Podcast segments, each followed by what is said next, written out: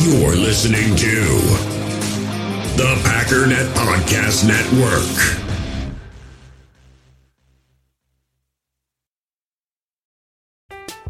I'm Alex Rodriguez. And I'm Jason Kelly. From Bloomberg, this is The Deal. Each week, you'll hear us in conversation with business icons. This show will explore deal making across sports, media, and entertainment. That is a harsh lesson in business. Sports is not And, uh, as simple you know, I- as bringing a bunch of big names together. I didn't want to do another stomp you out speech. It opened up so many more doors. The show is called The, The deal. Deal. Listen to The Deal. Listen to The Deal on Spotify. This episode is brought to you by Shopify. Whether you're selling a little or a lot, Shopify helps you do your thing, however you cha-ching. From the launch your online shop stage, all the way to the we just hit a million orders stage. No matter what stage you're in, Shopify's there to help you grow. Sign up for a $1 per month trial period at shopify.com slash special offer, all lowercase. That's shopify.com slash special offer. left to restart the game. And this one carrying into the end zone about four yards deep. Here comes Nixon to the five. Left hash marks 10, 15. Hits a hole hard. He's to the 25, 30. Breaks into the clear. Keisean Nixon is off to the races. It's Secretariat of the Belmont. Down the in time. No one will catch him. It's a touchdown. My goodness. came into the game weighing questionable with a groin injury, didn't practice all week, and he just took it right up the gut through the heart of the Minnesota Viking coverage unit.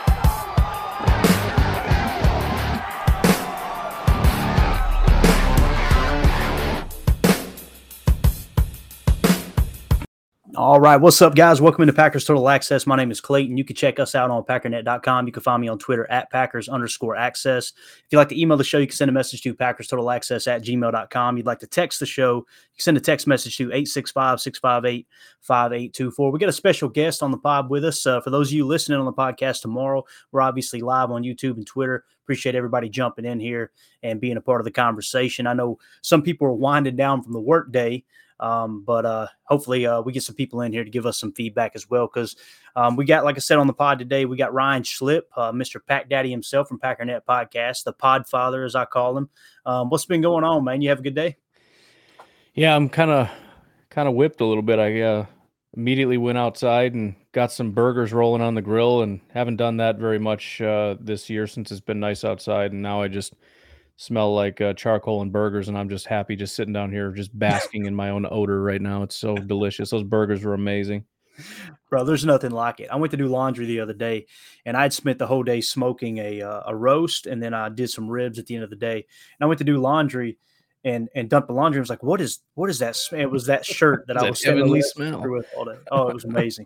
but yeah, man. And I seen a Hagemeister Park, a restaurant there in Green Bay. They had posted some. Uh, I love following restaurants in Green Bay. I don't know what it is, man, but just stories on Instagram of them, you know, posting shots of them cooking and, and all that stuff. But um, I think they said it was 80 degrees in Green Bay, and everybody was out on the patio. I, I love it, dude. Yeah. That uh, looks like a really cool place to be in the springtime, which gets me excited about the draft. And I know we've been talking about it uh, both the social media. I heard your pod this morning, um, and uh, really excited to go up there in the spring because I've never experienced it in the spring, and I know it could be still cold. That's totally cool, but I might even slip up to Door County. But let's just jump into that, man. I heard your rant today, and I got fired up, man, because the the people that are knocking this whole NFL draft in Green Bay, it blows my mind how how ignorant some people can be that actually live right there that are in the media. It's like you, Yeah. you don't even take the time to think this through. And maybe it's by design, right? Maybe it's just let me get a hot take out there so I can get some interaction on Twitter. I don't know what it is, but you hit on a ton of it in your pod uh, earlier, man. What gets you what gets you most excited about the draft being in Green Bay and just you know kind of you know really it's Green Bay, Wisconsin, yes, but it's the whole state of Wisconsin. The Midwest gets an opportunity to showcase what it is they do, and I think Kansas City really showed out. They did a great job, um, but I don't think it's much different than Kansas City, right? I mean, when you look at Green the Green Bay area. Yeah, no, I'm I'm I'm very excited. And you you guys know if you uh, listen to my podcast, I'm not a big going to do stuff guy. I don't really even like going to, to Packer games quite as much. It's just very stressful and you know the the timing and all that. But the the draft in Green Bay gets me super excited. Um, just just the layout of it in general. It's it's not such a you know you got to be here at this time, and it's it's kind of like if you took Packers tailgating and they're like, this is it, this is what we're doing all day. We're tailgating yeah. all day, and then way over there they're going to be announcing picks and whatnot, but we're just going to party. We're to have have some some good drinks and good food, and we're to hang out, and it's to be and it's not just Packer fans. You got fans from all different fan bases, but it's largely to be highlighting Green Bay and I was thinking about today the uh, when the Packers are on the clock, man. Oh my goodness, the the the cheers and the go pack go chants and just how absolutely wild it's to be. Um, I'm beyond excited, man. I, th- I, think it's a fantastic event. I think anyone that um, doesn't see how it's going to be great, just I, I I don't I don't I guess I don't understand what their perspective on it could even be because um, those types of events are what uh, Lambeau's all about. You know, I mean, if you if you ever been to a game, and I don't just mean in the press box, um, I'm talking about actually going outside and tailgating. You you you look at that and you say this place would be perfect for an NFL draft event because that's exactly what the NFL draft is going to be.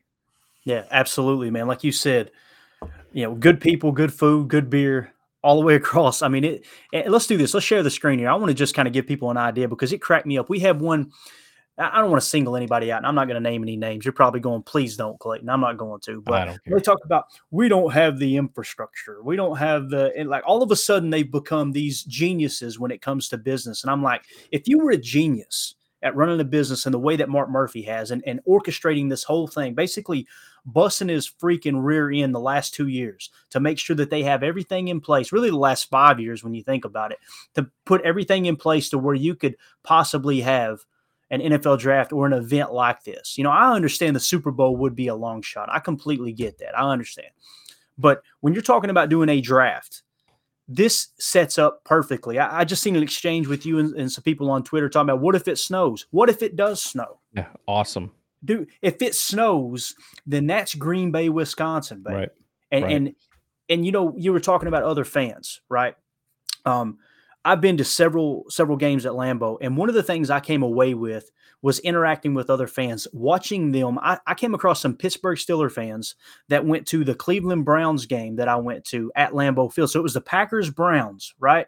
And then all of a sudden, you get Steelers fans there, and I'm like, why is a pack of Steelers fans? They were like, well, dude, we had to experience it. We had to experience it. Yeah, and I'm like. that's that's what Lambeau Field is. That's what Green Bay, Wisconsin. Well, yeah, is. and and you know the even if you look at well, you know the warm weather fans won't like it. Yes, they will because, like you said, it's an experience. When you go to mm-hmm. Lambeau, you want to experience Lambeau. If you want nice warm beach, you don't come to Lambeau. You don't come to Green Bay. If you're coming up here, it's because you want to experience the history of it. You want all that that comes with it. And if it snows, that's perfect. That's exactly what you want. You want you, are bundled up in your coat. It's snowing. You got brats rolling on the on the grill. You know, I mean, it's just the, the whole thing. I mean, I, I will be disappointed if there isn't a little bit of snow on that day, to be completely honest. And and the people who are saying that's a reason why you shouldn't do it. That's the again, these are they're so disconnected from Bingo. NFL fandom. Like they they just don't understand what it means to, even, which is shocking to me but it's like, how do you not understand what it's like? Forget Packer fan and NFL fan, because like you said, fans from all over the place they want to experience those things. So I don't know how they don't get it covering the NFL uh, every single day like they do.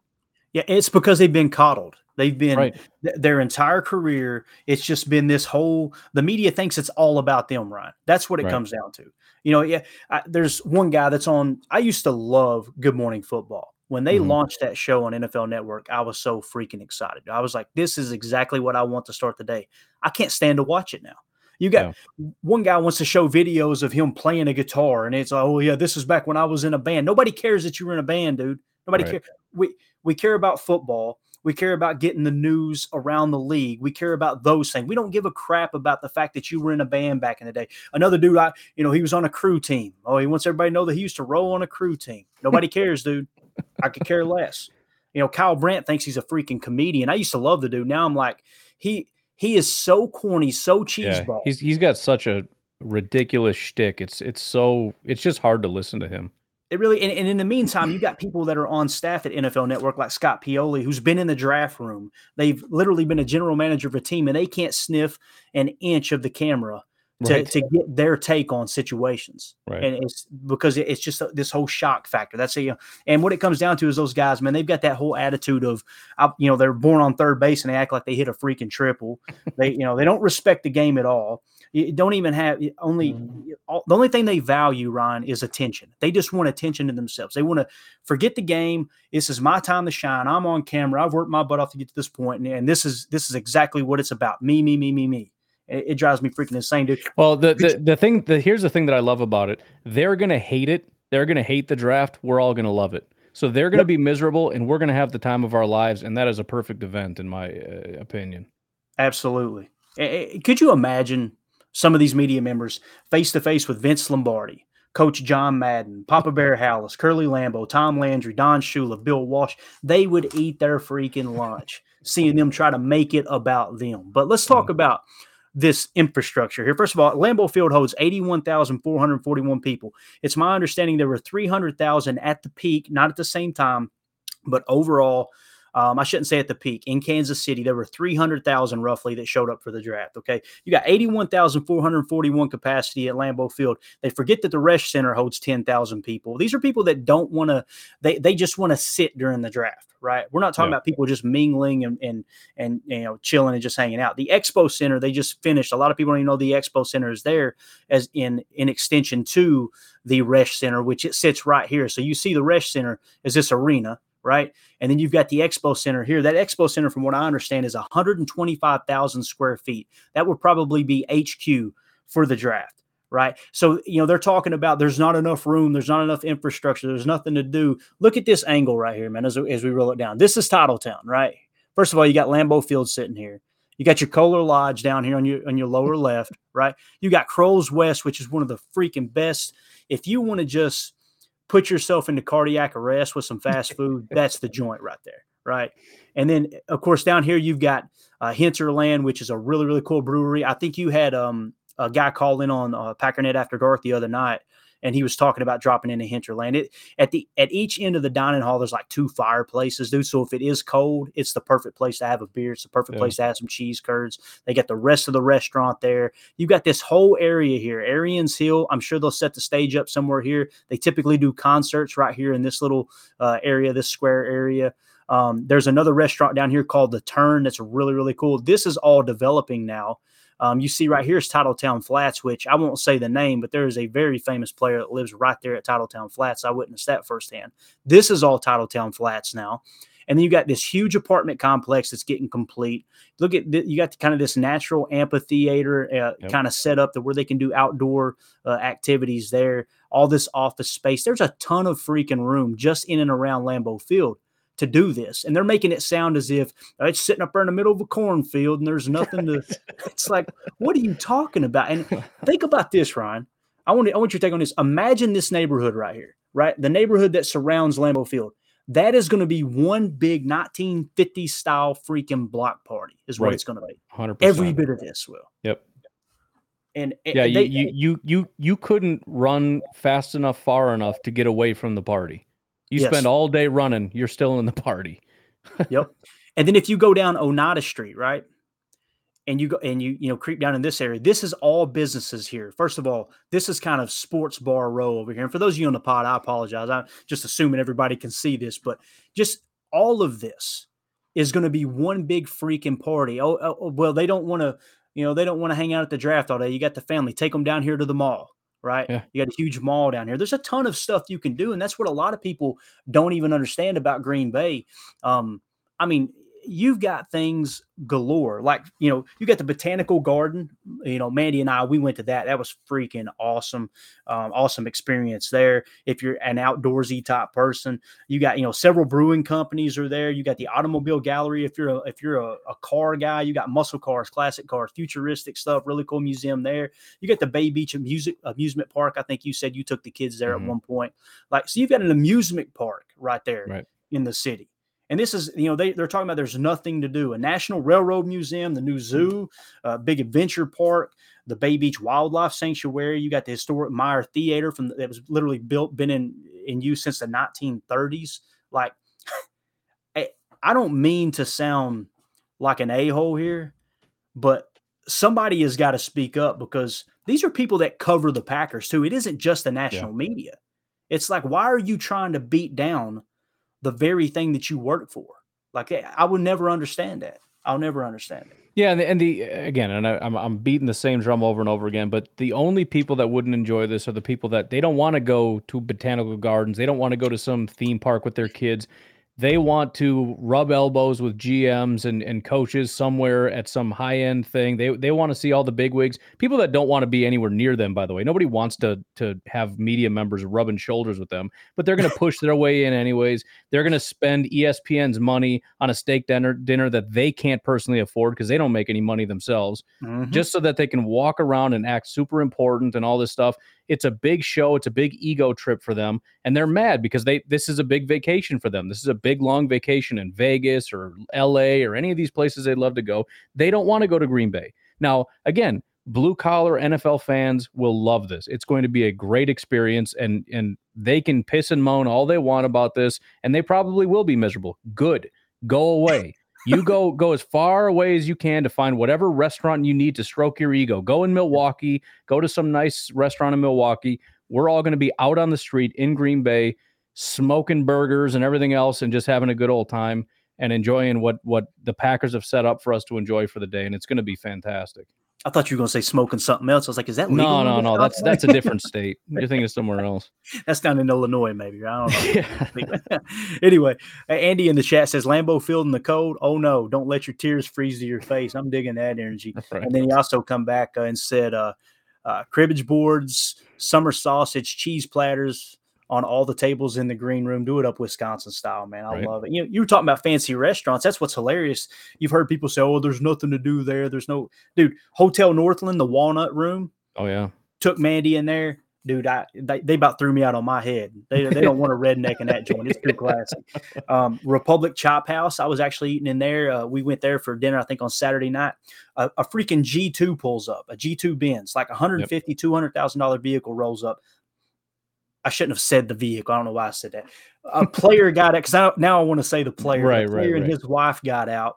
Um, came in ate in the restaurant. A few minutes later, Jarran Reed rolls up. He goes in the back where they're at, and it's like so. These restaurants are good enough for the players, right. multimillionaire players, but it's not good enough for uh, insert name reporter who thinks his yeah. crap don't. For some newspaper reporter making sixty five thousand a year who thinks he's a multimillionaire big shot. It, it cracks me up. The Rivers Bend uh, you know, Chef Fusion, you got Prime Quarter Steakhouse. There's a ton. And then remove all that, right? Let's go to the normal folks like us. You know, what are the dives that we would be looking? You know, a single Ryan Schlipp, a single mm-hmm. Clay Bailey. We're just kind of hanging out, enjoying the draft all weekend long, right? You got Louis Lagoon right on the water. You got Hagemeister Park, which I mentioned earlier. That's a restaurant that's basically named after the very first field that the Packers played on in Hagemeister Park before it was uh, relocated.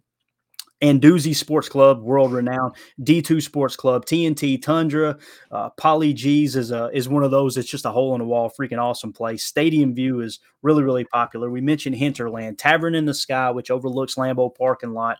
The Turn, uh, that's a sports bar. They got Top Golf, VR, all that stuff in there. Things where you can just kill all day long if you while the draft's going on. You just hey, it's yeah. the third round, fourth round. Hey, let's just go over here and kill some time. Um, the bar on Holmgren Way, 1919 Kitchen and Tap at the top of Lambeau Field. There is a freaking ton of stuff. And these idiots, their ego is too much in the way to even realize how awesome this event could be. And not right. only that, it can be a stepping stone to future events.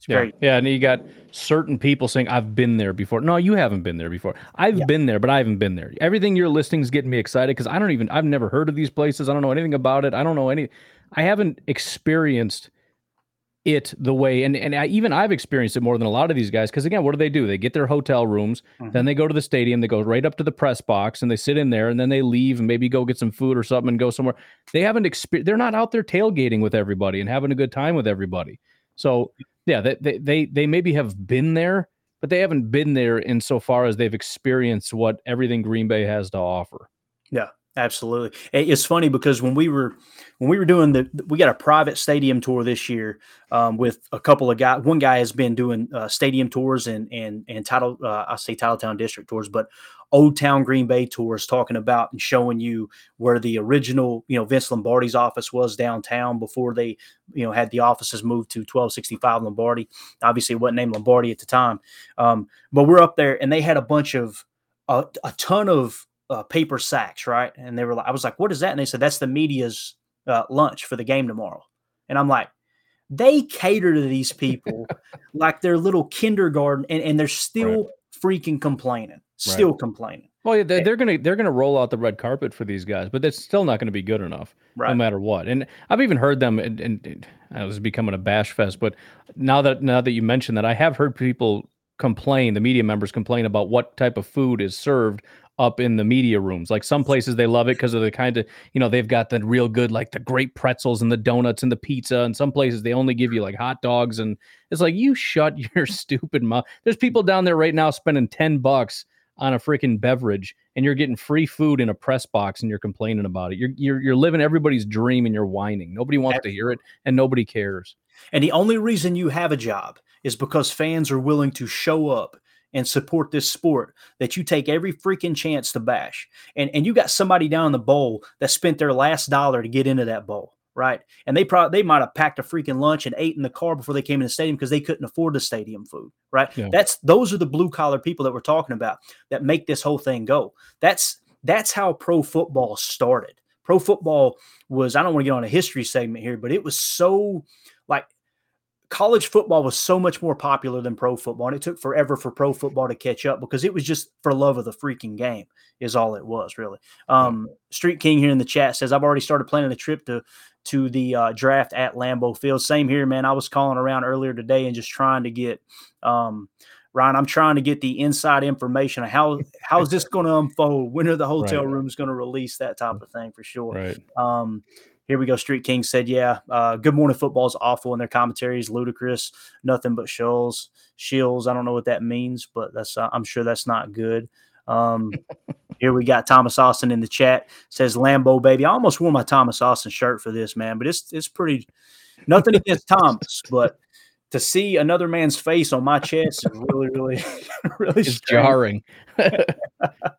exactly. But Lambo baby, go pack, go, love it. Um, yeah, so uh, good stuff, man. Uh, and appreciate your uh, donation there, Daryl, in the chat. Um, obviously, donating to a great cause over Fertile Ground uh, Ranch Discipleship Ministry. So let's do this, man. We're done ranting. We're done talking about it. I just wanted to, I want to kind of get all that off my chest because I heard your rant earlier, and I've kind of stayed quiet. And I'm like, you know what, man? let's let's they're they're all acting as if there's nothing to do. Let's just lay out a few things, guys. That was just a few things that I've experienced in Green Bay right? That I just jotted down like, okay, I remember going here a few years back, there a few years back. And really what makes Green Bay the experience in Green Bay is the people.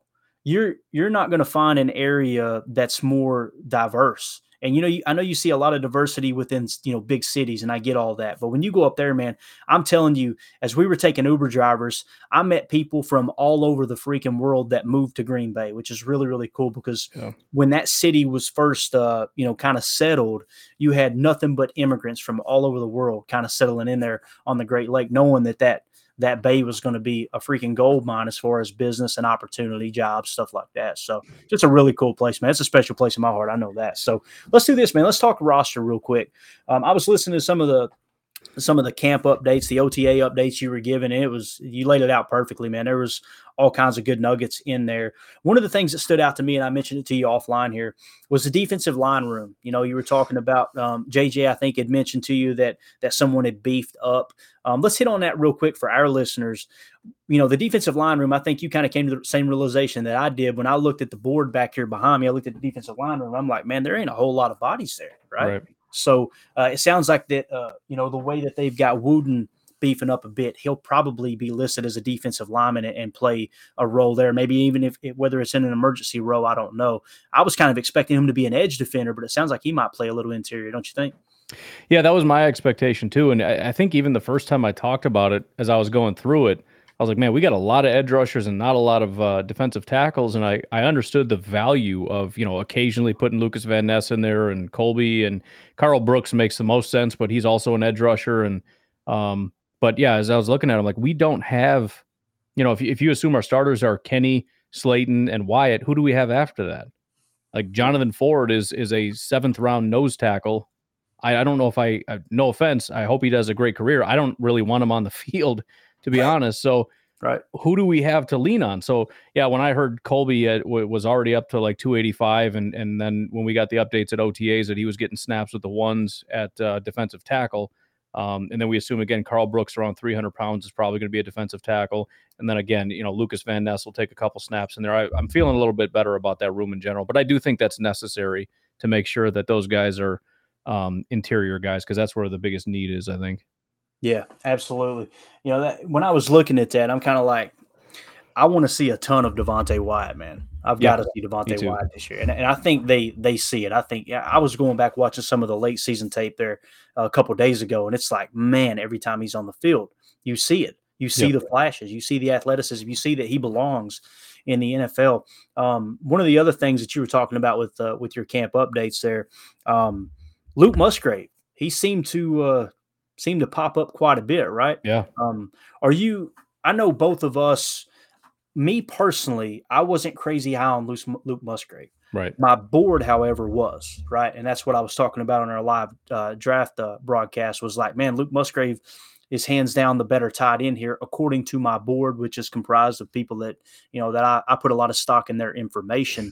Are you starting to come around a little bit more on Luke? How are you Yeah. seeing Luke Musgrave and uh, and Tucker Kraft? So th- part of it is me getting overhyped on on one practice of OTAs that Right. that's public, but um, just the way that he shot to the top, you know, because you never know how these things are going to go, and didn't really hear a ton from Jayden Reed or really anybody else, but you know, Luke Musgrave getting first reps with the ones at tight end like that that shocked me. Now when they actually did eleven on 11s, it was DeGuara, but still like that first time out there when they were with the ones, it's Musgrave. That kind of surprised me. I didn't expect that. So it, it just in my it put something in the back of my head they're really high on this guy, you know, above and beyond Tucker. I didn't hear anything about Tucker Kraft. I don't think the entire OTA is really not that it's a negative, but again, it's just Right. kind of gets the mind going a little bit. And then, yeah, it's, it's, uh, you know, Musgrave hit across the middle. Like, oh, dang, okay. You know, that oh, his first completion, I think, was to Musgrave. So now there seems to be that rapport, and and now you're starting to see it. And you know, Darnell Savage is is trailing and whatnot, which you could just bash on Savage, but still, it's like that's the point, right? You beat those safeties with that speed and with his physicality and all that kind of stuff, and it just seems like it's starting to come together. Like it, it's going to be a uh, potentially a pretty good connection between Jordan Love and, and Jayden Reed. Just just uh that I said that wrong. And Musgrave. Mhm. Um just insofar as as executing something that the defense is having a hard time covering. You know what I mean? Yeah. Um the defense was really on fire, it sounds like in OTAs, but the one thing that I don't know that they necessarily had an answer for was Musgrave, and that's kind of the whole point of getting those guys in here. In the hobby, it's not easy being a fan of ripping packs or repacks. We get all hyped up thinking we're going to get some high value Jordan Love card, but with zero transparency on available cards and hit rates, it's all just a shot in the dark. Until now, introducing slab packs from arenaclub.com, the only repack that provides real value, a complete view on all possible cards, and clear hit rates for each one. Now, when I buy slab packs on Arena Club, it finally feels like I know what I'm getting. And honestly, the best thing for me and my son is the fact that we're kind of novices into this. When I walk into a card shop with my son and a card says it costs $40, kind of just taking his word for it that that's a good value. So I appreciate the transparency on grading, as well as just getting excited about seeing what you could potentially get. Right now, you can get 10% off your first purchase by going to arenaclub.com slash packdaddy.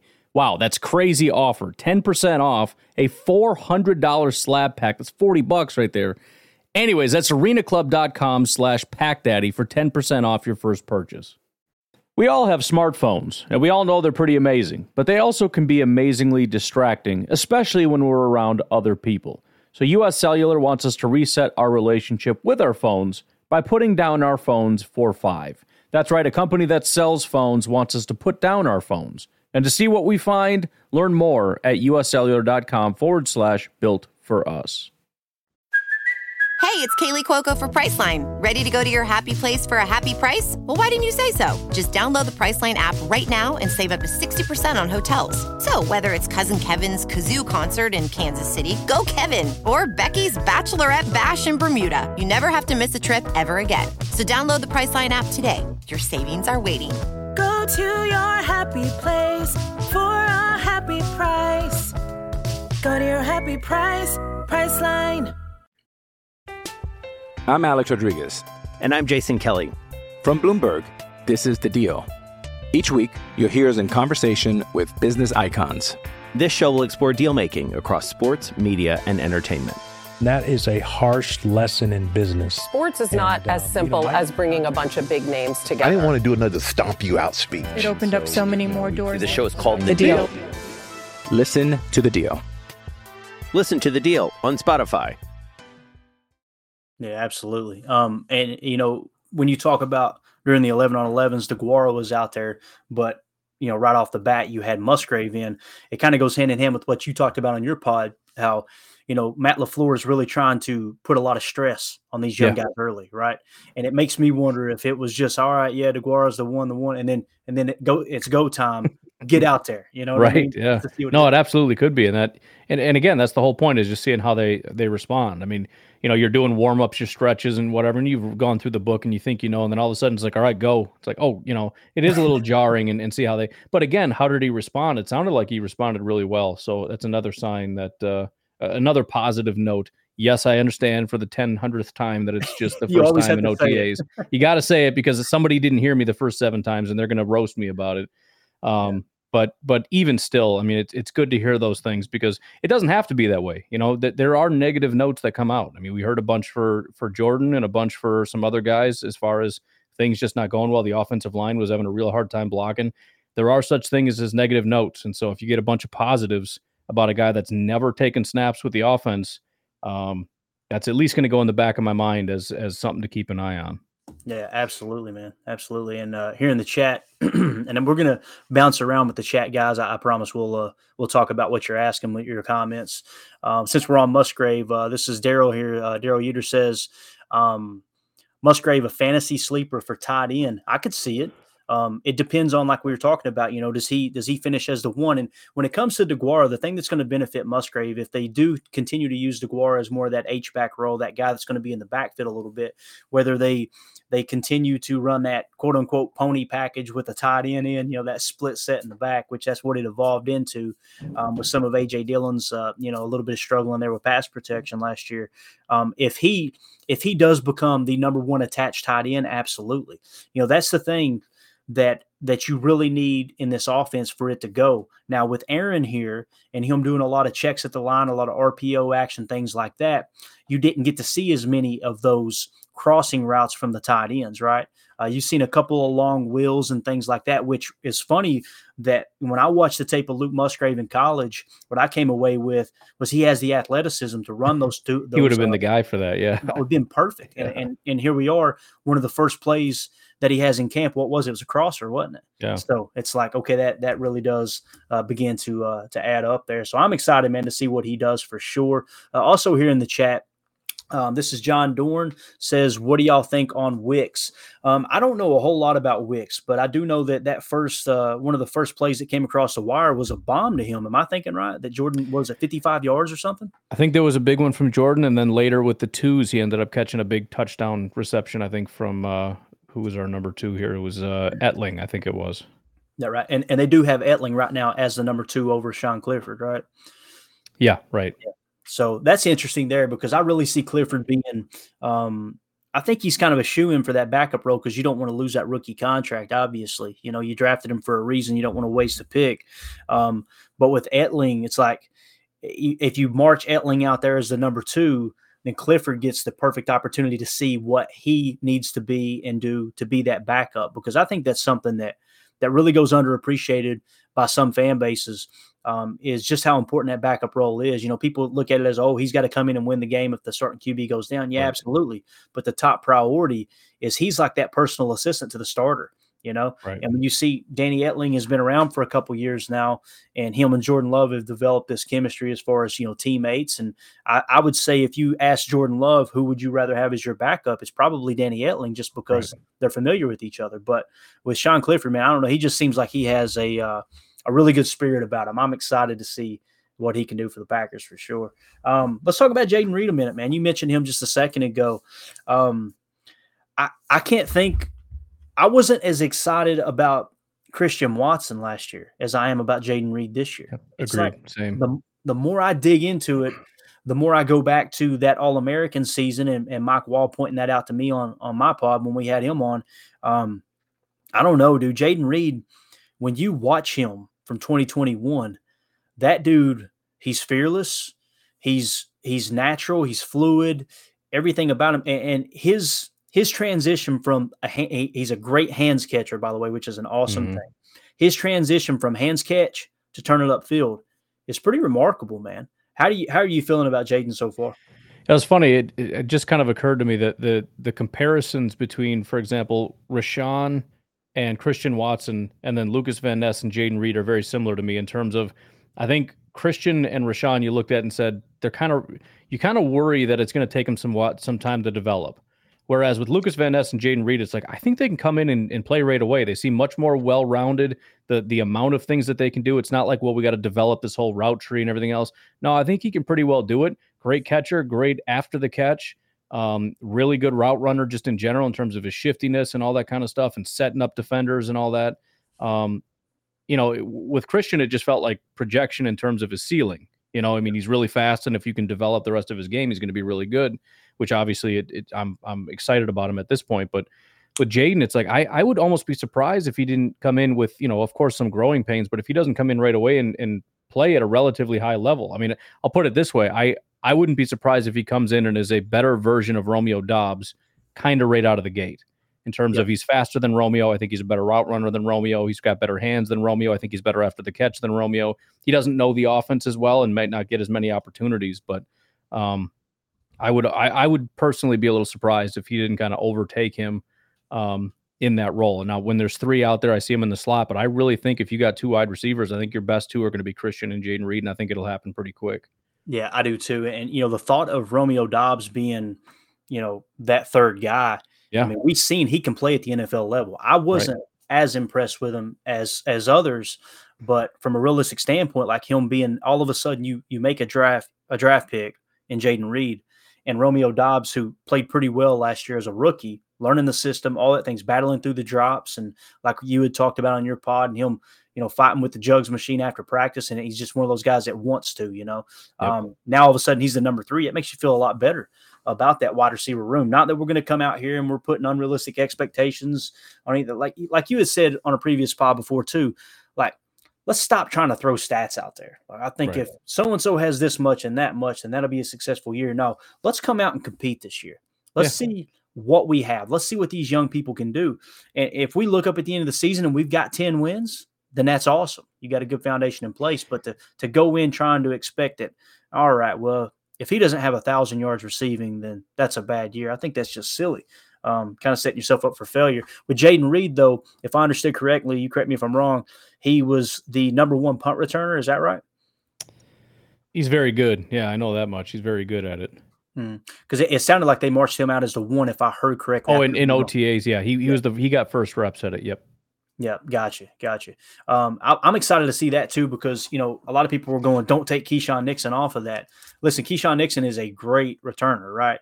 Uh, right. Uh, it's obvious he really excelled at kick return, but he's going to have to get a spell every now and again, man. That dude's going to be playing yeah. slot, and I think it was was it Cassidy Hill that you said tweeted out Keisean Nixon is everywhere, right? Oh yeah, and, yeah, yeah, yeah. yeah. I think that dude's going to be the spark plug for this team. I really do, man. I was so glad they brought him back. Um, just really freaking awesome. Um, Professor Cakes here. I always giggle at that freaking name. I don't know. Professor Cakes says Jayden Reed comp Tyreek Hill. Hey, sign me up, man. Um, I know this. When you see his quick twitch, I'm not gonna lie, Ryan. I that's that's the first person that came to mind for me was yeah. Tyreek Hill. And I'm not trying to say he's as fast as Tyreek Hill, but just the way he moves, his fluidity in and out of the breaks, making the catch, not losing any momentum, it kind of reminds you uh, of uh, of him. And, and you know that's the thing too. A lot of people are listing him as a slot. They're saying, "Oh, that'll be the slot receiver. That'll be a slot receiver." Dude, he could play everywhere. He yeah. played everywhere. He played X. He played Z. He played slot. He was he was in the backfield a couple times. I've seen a couple of uh, jet motions, and it's like, oh yeah, this is this is the guy uh, we need um, as far as you know, kind of ushering in that new role there within Matt LaFleur's system. Um, John Dorn here says Toure, uh, Toure meaning Samori Toure, uh, will turn heads this preseason. I think so too. I mean, we've heard positive things about him. You know, like you pointed out too, though, Ryan. every time we get a draft pick after the fourth round, if they do anything, we get excited, right? And Yeah. we're all it's funny, we're all holding out hope. And I heard somebody on Packernet after dark, and I and I laughed because I did the same thing. I'm like, Donald Driver did it. Donald Driver. but what do you think about Toure, man? He he does seem to get a lot of praise from the uh from the coaching staff, right? Uh oh, we may have lost Ryan there. I like Toure um, on what they could potentially be. I, I just, you know, I, I think we always we, we do this every year, you know, and it's it's always somebody else. Um, we remember maybe a little more glowingly than what actually happened as far as you know we it, it, it happens to me too I'll, I'll go over to pff and i'm like that's it i thought he had way more yards i thought he had like a couple touchdowns i thought he had like a 75 pff grade it was like a 40 or something great you know it's so it just you you kind of build stuff up in our brain i think we all do that especially as fans we really like somebody and especially in the off season like we just keep adding a couple yards every week that goes by as far as what they did but um i mean look it's it's a crowded room um that's for sure. I mean, you, you mentioned Wicks earlier as, as a possibility. You got DeBose in the building now. So there's a lot of guys competing. I think it's going to be tough for Toure, but um, I'll be excited if he can just come in and be that that contributor. We've had a ton of guys, you know, guys like I mentioned Geronimo Allison. I, I have no Geronimo was not Davante, but I love that Geronimo was on the team while he was here. He was a role player. He had a specific role. He did a good job for us. And I think Toure can be that guy. Um, I just, you know, like like with other things, I want to kind of not set the expectation too high and thinking that Toure, you know, he's he's going to be this special kind of maybe, maybe like said, Donald Driver. It happens. It can happen. You know, an undrafted free agent can do it. Obviously, a seventh round pick can do it. And um, but I, I just I think if we were to set a little bit more realistic expectations, especially with the amount of investment we've had, not and, and not even just the wide receivers that we've invested in, the tight ends that we've got, and the running backs that we've got, we got to lower our expectations for where Toure is going to be able to contribute. If he cracks 500 yards, I'm going to be beyond stunned and excited, or possibly scared that there were a lot of injuries or something went really wrong, because I don't know how he finds 500 yards in this offense. Yeah, no, I completely agree with that. Um, well, uh, you know, the safety position that's that's one that's interesting to me. I've heard a lot of people say, you know, Anthony Johnson, um, that they were so surprised he waited that he stayed, you know, hung around that long in the draft, and they wouldn't be surprised if he's playing, you know, or competing for a starting role at safety. The safety room is very, very interesting to me. If Keisean Nixon is indeed the slot, the slot corner, right, and you've got Darnell Savage as the backup slot corner. Is he going to start at safety? I mean, you're not going to have him on the roster sitting on the bench at eight million, right, or seven point nine, whatever it Yeah. is. It's it's hard to believe that's the plan. Um, but Rudy Ford, if Rudy Ford gets bumped out of the starting lineup somehow, Ryan, you're going to hear you're going to hear a loud noise from the state of Tennessee down there. I'm going to be so mad, bro. Um, but if you do line up Rudy Ford and Darnell Savage, you, you're hearing a lot of people singing praise about Anthony Johnson. Again, we got to got to curb the enthusiasm. You went out and got Tarvarius Moore, then you got Jonathan Owens. It sounded like Tarvarius Moore, if I understood you correctly on your pod. Um, he he was out there with the ones. Am I thinking right? Um, I th- think he was at, at one point or another, and, and that may have had to do with maybe somebody not being out at the time. I'm not sure. I know it was Ford and Savage for most of it. He may have taken some snaps of the ones at some point. Gotcha. So it was it wasn't like highly reported or anything. Okay, good. that's Right. good information there. All right, cool.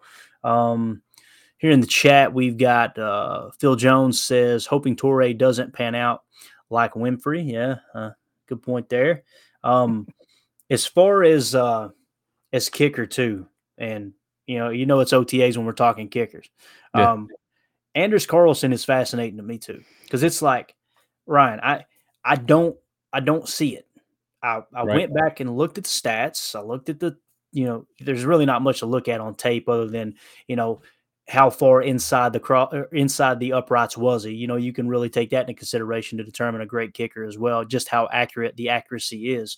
But um, the fact that he's, I mean, they're moving forward with him, right? He's the kicker. It sounds like he's going to be our field Well, goal that, that's kicker. the thing. I mean, it's especially when you draft a guy. I mean, I know it's just the sixth round, but um, I can't imagine him just not winning the job, you know, and then just throwing away a sixth round pick like that. I think he's he's officially the guy, and they're gonna uh, see if they can develop him into whatever. But I'm I'm with you. I mean, it's it's a big deal to just kind of burn the boats and say, okay, this is our guy. Especially, you know, like you said, is I understand the connection to our special teams coordinator, and that's great, but the stats are not super exciting. I mean, they're I, I, I would borderline say they're kind of bad a little bit, and um, I'm not super excited about it. But you know, I mean, guys that get paid a lot of money to make these decisions feel like he can be the guy, and uh, hopefully he can because I feel like we got something special going with special teams, and it sure would be a real uh, big problem if our kicker was kind of the the thing slowing us down. You know, as far as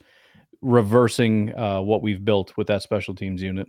Yeah, and you know what it comes down to too is Rich Bisaccia, special teams coordinator, has had his hands in every freaking move yeah. that's that's surrounded the special teams, and you've seen it how much it improved last year. He's the one who went, met with Anders. Obviously, he worked with Anders' brother, uh, you know, years ago, and he handpicked Anders Carlson as the next kicker. Right, I, dude. I'm sitting here going, Clay, you need to shut up and just yeah, right. right. Rich knows what he's doing. So, well, I'll, I'll, tell you what. I, if you would have said either Anders Carlson is going to be a good kicker or Keisean Nixon is going to be the number one kick returner in football, I, it would have been such an easy decision that it's Anders Carlson because I'm like Keisean doesn't even return kicks. I don't know what you're talking about. like I think he's a gunner or something. Like he doesn't do that, and he's slow. And like you're an idiot if you think that guy's going to ever be anything and here we go. So yeah, I, I am with you. I think uh, he has earned. He should have at this point earned our trust. And as scary yeah. as it is, and it's worth talking about, um, it's it's way too early to be trashing a decision that that guy has made, considering the strides he's made with our special teams unit. Yeah, absolutely. Um, let's talk injuries before we get out of here. And I know it's early, and nobody wants to hear the word injury, but obviously Rashan Gary. Um, seen him tweeting some stuff out, man. He looks good. He looks like he's He's tracking. If he comes back a week one, Ryan, I will lose oh, my geez. mind. I don't I don't know how he can do that, right? right. Am I am I wrong? Am I being um, too pessimistic going, oh, there's no way. I'm trying not to get myself there, but yeah, I mean it's, it's same with Stokes. I mean, it's like they, they had serious injuries. You shouldn't expect them back till later. And then you watch the videos. I saw Stokes like doing that handshake and he's jumping up and down. And I'm like, it's not what I was expecting from from him. I thought he was gonna at least have like a knee brace or something.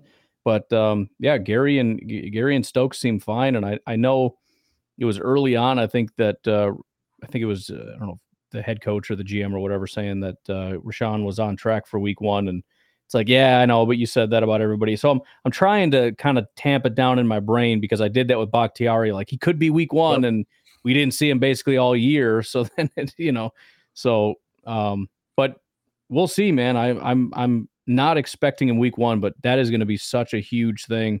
Uh, I saw somebody tweet out recently that the Packers are averaging, the defense is averaging like 31 points given up in week one.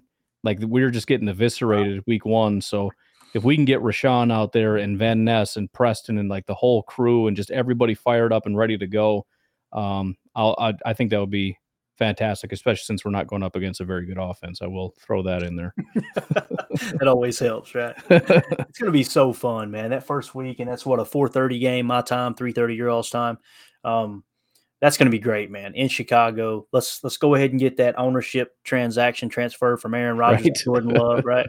Get that get that in the books. Um, Quay is another one that kind of kind of worried me a little bit. It sounded like he had an injury the other day. I was just uh, going through Twitter while you were talking. I couldn't find any updates. Of course, they're gonna they're gonna limit a ton of information. Like right. that, you're not gonna get hardly anything. Have you heard anything at all on Quay? What that might have been?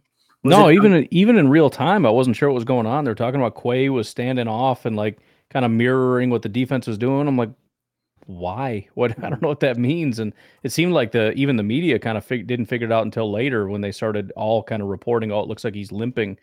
Um, so I don't know if we got official word other than he wasn't participating really and and seemed to have some kind of a noticeable limp. But um, I'm yeah. guessing the next time that the uh, the coaches or whatever get in front of the media, that question will come up for sure. Gotcha. Yeah, and I see the tweet. I think you were referring to. This is from Kyle, uh, Kyle Malzhan. I think said, uh, "Not sure what's going on with Quay Walker. He was moving slowly and limping a bit. Uh, don't want to speculate. Could be nothing. He was doing some drills earlier and then went to the side. We'll see if we can find out during the pressers. So probably need to comb through the pressers to see exactly what that was about. Somebody said he was he was kind of bent over at one point too. You know, like I don't know if he was favoring his abdomen, if it was lower body or or what. But uh, yeah, hopefully everything's good there. But again, man, it's OTAs. Uh, everything's going to be kind of, um, we're all going to be reaching for something every little bit. Every, it, you know, somebody stubs a toe, we're going to be like, "What happened?" You know, just the way it is. But uh, anything you want to, anything else you want to add before we wrap this big bear up? I really appreciate your time, man. Yeah, no, I, I, I mean, I'm just, I'm pretty optimistic right now. I, I like the way things are looking up. I mean, obviously, there's a lot of question marks and there are some holes here and there, but um, we've got some talent on this team, and we'll see kind of how much that shakes out and uh, who wins some of the like offensive line position battles with Zach Tom and whatnot. But I tell you what, Romeo and Christian and Jayden and, and Musgrave, along with, you know, on the defense, you got Rashan and Lucas and Karl Brooks and Wooden and Wyatt going into year two. And I don't know, man. I mean, I, I understand the spec, the, the, uh, people being kind of skeptical about the Packers, but at the same time, I'm, I'm, I'm seeing a pretty scary looking team. Uh, if, if, if they don't hit their potential this year within the next couple years, yeah, I don't see any reason why this can't be one of the top teams in football. I agree, man. And when you look at it across the board, I was looking at each position group and I'm like, you know, with the exception of quarterback, which we would all agree we don't know yet, right? And maybe wide receiver simply because, you know, Lazard and Cobb, their departure. I don't know if Jayden Reed's going to be as good as they were, right? And that's really the big addition at the wide receiver room. You look across the board and you go, this team's a little better. I think this team's a little better than they were last year. It kind of feels like that. And, and I yeah. didn't feel like that a month ago. But as I look at it now on paper, and I'm like, you know what? If if Christian Watson continues to build off what he did last year, if Romeo Dobbs takes a step, if Jayden Reed is, you know, he lives up to the hype that we're seeing. Um, these tight ends, it's obvious that we have more athleticism at the tight end position now. You know, Bob Tonyan still wasn't fully recovered from that ACL. Marcedes Lewis obviously is not someone who's going to run those crossers or those long wheel routes that we were talking about that Luke Musgrave's showing. Tucker Kraft is just a, a freaking beast of a man. Um, I don't know, dude. I'm I'm I'm getting excited. I ain't gonna lie, man. Um, and I, I just want to, like we said last time, I just want to kind of hide in the weeds and not, you know, try right. to. I, I want it to surprise people if they do come out. Right. But uh, again, you know, like I said, we I try not to talk wins, loss totals, you know, things like that. But if you t- if you tell me if we fast forward to the end of the season, you go, you know what, we won seven games and we know what we have, and you know, with this roster, let's continue to build on it. I would say that's a good season. Um, you know, if we come out and we win ten games, I'm going to be over the freaking moon because when you look at that wide receiver cap hit room, I mean, my God, they have yeah. nothing. I think we get the least amount of money spent on wide receivers, right. where the rest of the league is just overspending like crazy on the market. Same thing with the tight ends. Think about the tight ends, how cheap that is. You know, right your your cap room, the Aaron Rodgers cap hit will be off the books next year. And, and granted, we've got some other things we got to clean up, but if if Bakhtiari is not here next year and they don't push more money out, you're going to free up 20 million there. Like there's a ton of things that could happen. Oh, yeah. I want to say this about Jordan Love's contract extension.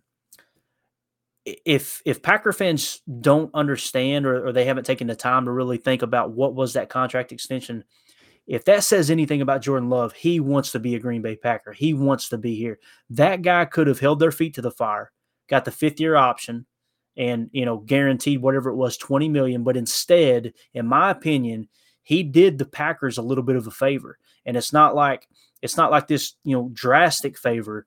But if I was in his shoes and the only thing that mattered to me was money, I believe I would have said, No, I want the fifth year option. I want a chance to hit free agency or get a franchise tag. Instead, he said, Yeah, put a little money in my pocket right now. That'll make it very cap friendly for the next two years. And let's take a two year window and see if this is a fit for both of us, man. I think it says a lot about Jordan Love. Um, I'm really excited to see what he does. So yeah, and that makes sense too. I mean, you know, when we assess this, and then you you know you come to the negotiating table with with Jordan Love and say, look, we're going to assess what we have. Next year, we're probably going to have a bunch of money. And if you accept this deal, we're going to have even more. And we're going to use that money to build around you. If we're missing an offensive lineman, if we need this, if we need that, we're going to go out and get it for you. So, I mean, if that's the case, it's not that hard. And I know people want to nickel and dime, and well, he could have gotten a little bit more here or there. We're talking about putting a bunch of money in your pocket that you didn't have before that could essentially set you up for life. And you're doing the team a favor so that they can build around you next year. I mean, come on, man. I mean, if you want if you want to nickel and dime this thing to where maybe you could have got a couple million here or there more, I, I just I think you're you're you're missing some of the bigger picture just for simply I want to maximize the absolute you know dollars that I could get. Which I understand some people think that way, and that's fine. But um, I think this is a better approach to team building and, and having a good locker room and having a good relationship and environment and all that kind of stuff. And and again, getting your quarterback paid. I think him having money this year is important. Yeah, absolutely. Him walking into the locker room and people going, "Hey, they believe he's yeah. the guy. They yep. invested in him, right?" They Right. didn't just say, "Hey, well, let's just let's give it a year and see what happens." Um, I think that's important for culture uh, within the locker room too. You know, when it when it comes to the quarterback contracts across the league, it's it's kind of it's kind of broken down into two camps. You've got the Aaron Rodgers, Kirk Cousins, uh, Lamar Jackson type approach, where it's give me all the guaranteed shorter contract. That way, I've got I control my destiny. And then you've got the Patrick Mahomes, the Josh Allen, and what's rumored to be the Joe Burrow type contract, where hey, sign me to seven or ten years. It's very team friendly in a sense of we can maneuver this cap all around, and it's not about me just getting guaranteed money right Yeah. now. Um, if you had to put Jordan Love into one of those camps, I think it would be the Pat Mahomes, the Josh Allen camp. Like, hey, he's wanting to play ball. He wants to have a good team around him. He really wants to uh, play the the cash over cap game with the team and make sure he's got the best possible uh, you know team on the field with him. I, I'm excited about that, man. He's impressed the heck out of me, dude. Um, Yeah. I, I think the I think we're going to be pleasantly surprised with him this year. Um, there's going to be struggles. There's no Right. doubt about that. But uh, how he handles those struggles, uh, I go back and watch that Kansas City game. I know the stat line wasn't crazy, but like you mentioned on your pod, um, it was actually your pod that provoked me to go watch it again today. And it's like, man, they blitzed the crap out of him. And and Matt LaFleur's game plan was literally playing to not lose the game. And I'm Yeah. not trying to bash the coach. I don't pretend to know more than him, but you could tell that was the approach. And it was he stood in there and took hit after hit after hit and stayed poised, thrust into that situation where he had what two or three days to prepare with with Aaron going out with COVID.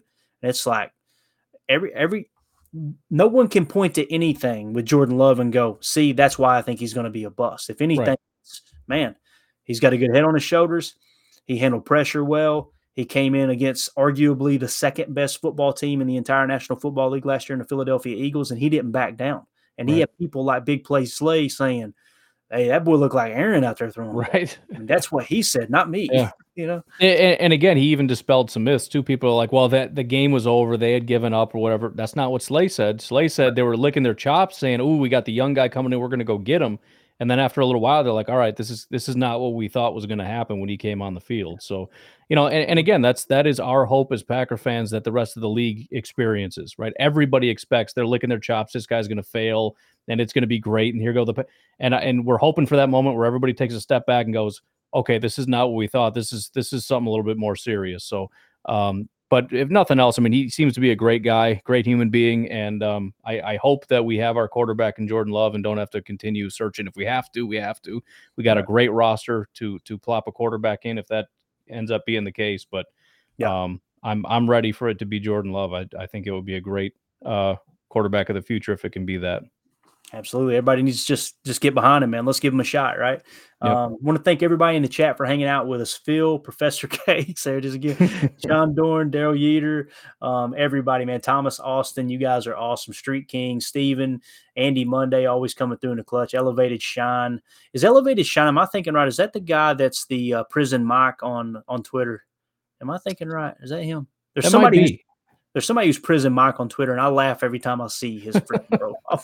I can hear him saying, I ain't, I ain't gonna get into it. So controversial nowadays. But anyway, we appreciate everybody in the chat. Thank y'all for hanging out with us. Ryan, dude, thank you so much for your time. I know you got 32 podcasts you got to get recorded right now. So really appreciate you uh hanging out with us. We're gonna get out of here. We will see you guys here in a day or two. Get you another pod out soon. You guys are probably listening to this on Thursday afternoon. We appreciate you making us a part of your day. As always, let's go out and be the change we want to see in the world. Go Pack Go.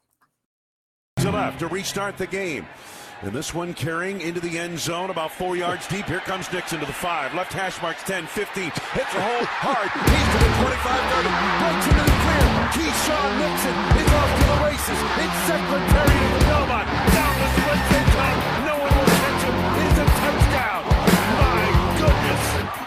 into the game, Wayne, questionable with a groin injury, didn't practice all week, but he just took it right up the gut through the heart of the Minnesota Viking coverage unit.